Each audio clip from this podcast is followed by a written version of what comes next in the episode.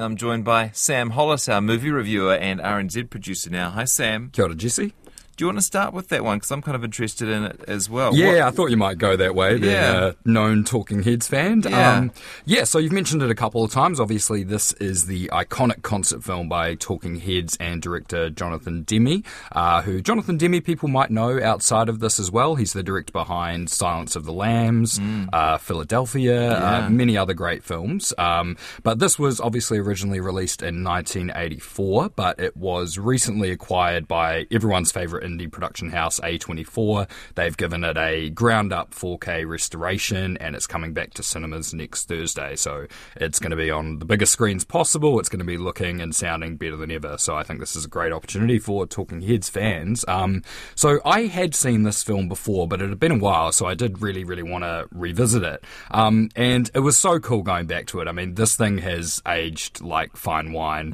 Um, I assume you've seen it before, being a fan. Yeah, bits and pieces. Bits Oh, you've pi- never I don't know the- if the I've- don't know if? I've ever sat down and watched it start to finish. Oh, here No. we go. Well, here's your opportunity. Uh, Yeah. Take take the kids. Um, I mean, some some have called it the greatest concert film ever made, and that's a really bold claim. But it, it did hit me rewatching it. It's hard to imagine anyone doing it better than this. I mean, first of all, it's it's clear from the direction that this was always intended to be a cinematic experience, um, and by that I mean that Jonathan Demme is uh, trying to immerse you in the world of Talking Heads with this film and make a concert film that can be just as immersive as any thriller or drama you're going to catch. Um, and that starts right from the beginning with the iconic opening of Psycho Killer, where David Byrne walks out with his boombox and, um, you know, says, I've got a tape I want to play for you guys. uh, and then we just hear the sound build up over the next few songs as each band member comes on stage one by one. And it's directed in such a way that it focuses your eyes and ears on the sounds of the various instruments. Yeah. Um, so, for example, I love the sound design during Thank You for Sending Me an Angel. Uh, there's this amazing shot where the, the camera slowly pans around the drum kit, and as it's doing that, the drums are isolated in the sound mix Ah, and they pan around Yeah. the, the cinema with you. And it's just full of little tricks like that that, you know, all add up to this really, really immersive feel that this film has. So, unlike some concert films where it really feels, at least to me when I watch them, that I'm getting kind of a second-hand experience. It feels like you know this this was a show put on for a live audience who were there on the night, and I'm catching the the second look at that. Whereas this film feels like it's for a cinema audience, and I think it just makes it feel like it's a little bit more special um, in in that regard. Um, The great thing for me is that you, you are not of the generation that caught it first Mm. time around um, and wouldn't. I want to speak for you, but I'm guessing it's not your first preference in music genre either. I, I had kind of worried that perhaps the film was just, um, you know, mainly of nostalgia value now and mainly of value to people who love that music anyway and, and for whom that was a big soundtrack of their lives in the 70s and 80s. But what you're saying is it holds up. Yeah, well, I think that's why I'm I'm focusing so much on the filmmaking aspects because I think, um, to a certain degree, with films like this, you know, if you're a Talking Heads fan, you're a Talking Heads fan, and you probably have been for, for years. So the music is not. You don't need any you. convincing, yeah. yeah, I'm not. I'm not here to convince anyone to become a Talking Heads fan, but I think that with this film, it, it allows you to get a foot in, even if you aren't, because of the way it's made, because of the technical side and the, the production and the the artistic thought that that went into it um, is just so much above most concert films that you'll see. Um, and and it's often done in a simple way. I mean, the the song of um, the performance of "This Must Be the Place" comes to mind, where it's just the band and the only prop on stage is a lamp. Um, and that you know, it's far it's a far cry from pyrotechnics and hundreds of dancers and multimedia screens everywhere. But you know, when David Byrne grabs that lamp and starts dancing with it, you just you feel things. It does. It has an effect, and Yeah. I think it's that. There are sense two types of, of people: uh, the people who want to go to the Stop Making Sense film, and the people who want to go to the Taylor Eras Tour film. Quite different experiences, or maybe most people would enjoy both. But, Well, you I mean, I, I haven't seen eh? the Taylor Swift. Film. Yeah, uh, but they're both yet. in cinemas right now. yeah, so I mean, I, you know, I would think they would be two different audiences, but maybe I'm wrong. I don't know. Yeah. Pro- prove me wrong, New well, yeah, Graham Tuckett uh, is bang smack and Talking Heads demo, but uh, he loved that Taylor Swift movie uh, last week. Oh, good one. Um, can you notice the the high definition, the, the 4K definition when you're watching it? Um, oh, it looks it looks fantastic, and yeah. I mean the, the film was already uh, pretty well reserved. It was actually inducted into the uh, the Library of Congress um, a, a, couple of years ago for its cultural importance. So mm. it's always been well preserved. So I'd be interested to know exactly how much cleanup they had to do. Yeah. Um, but it looks you know crystal clear beautifully shot on um, on film stock, so it's got that beautiful grain to it, and the colours just pop more than ever. Even the greys, uh, which anyone who's seen it knows there's a lot of grey uh, in this in this film. Um, so no sound. Uh, video, visuals, it's the best you're ever going to see it.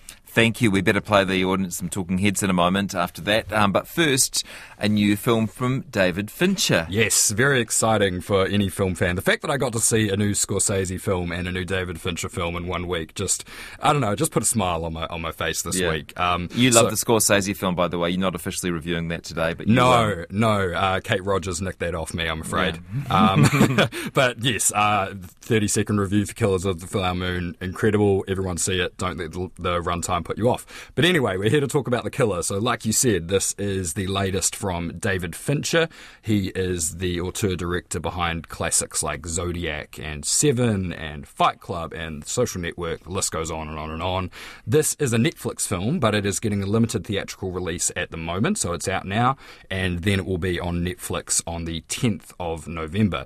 So, um, this is an adaptation of a French graphic novel of the same name, The Killer, and it stars Michael Fassbender as the titular the titular killer. Um, he is an anonymous hitman who is essentially the most meticulous assassin you're ever going to see, uh, to the point where he almost seems completely inhuman.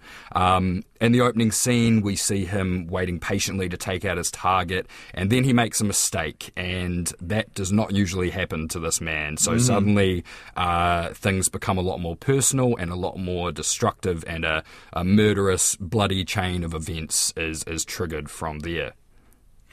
Um, hard to maintain the level of filmmaking that David Fincher started off with, right? He was so famous for those first few films. I don't suppose you can do it for 20 or 30 years, but this feels like a David Fincher film and, and feels like one of his greats.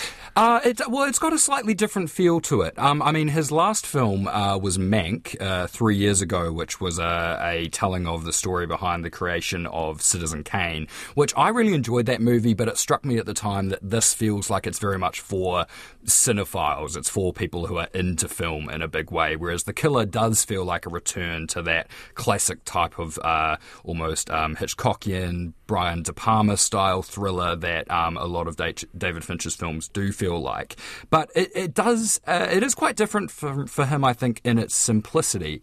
Um, I mean, it's, it's just based around this one character. It's a pretty simple revenge story. And the whole time it's basically um, asking you, can we ma- take this guy who is seemingly the most inhuman uh, character you're ever going to meet, and can we make him learn empathy? That's kind of the the tale of the story, mm. and it doesn't have the layers and the depth that some of his other films do, but this just feels different. This put me in mind more, I think, of uh, sort of the, the, foreign noir films of the '60s. Uh, people might have seen the French film Le Samouraï* or uh, Tokyo Drifter out of Japan. It's kind of that slow, meditative kind of thriller that's just this constant building of tension. So it doesn't quite have the um, the emotional weight, I would say, of David fin- some of David Fincher's best films, um, but I think it's definitely worth seeing. And I think that you're probably only going to judge this harshly if you go into it thinking how does this compare to the rest of David Fincher's films?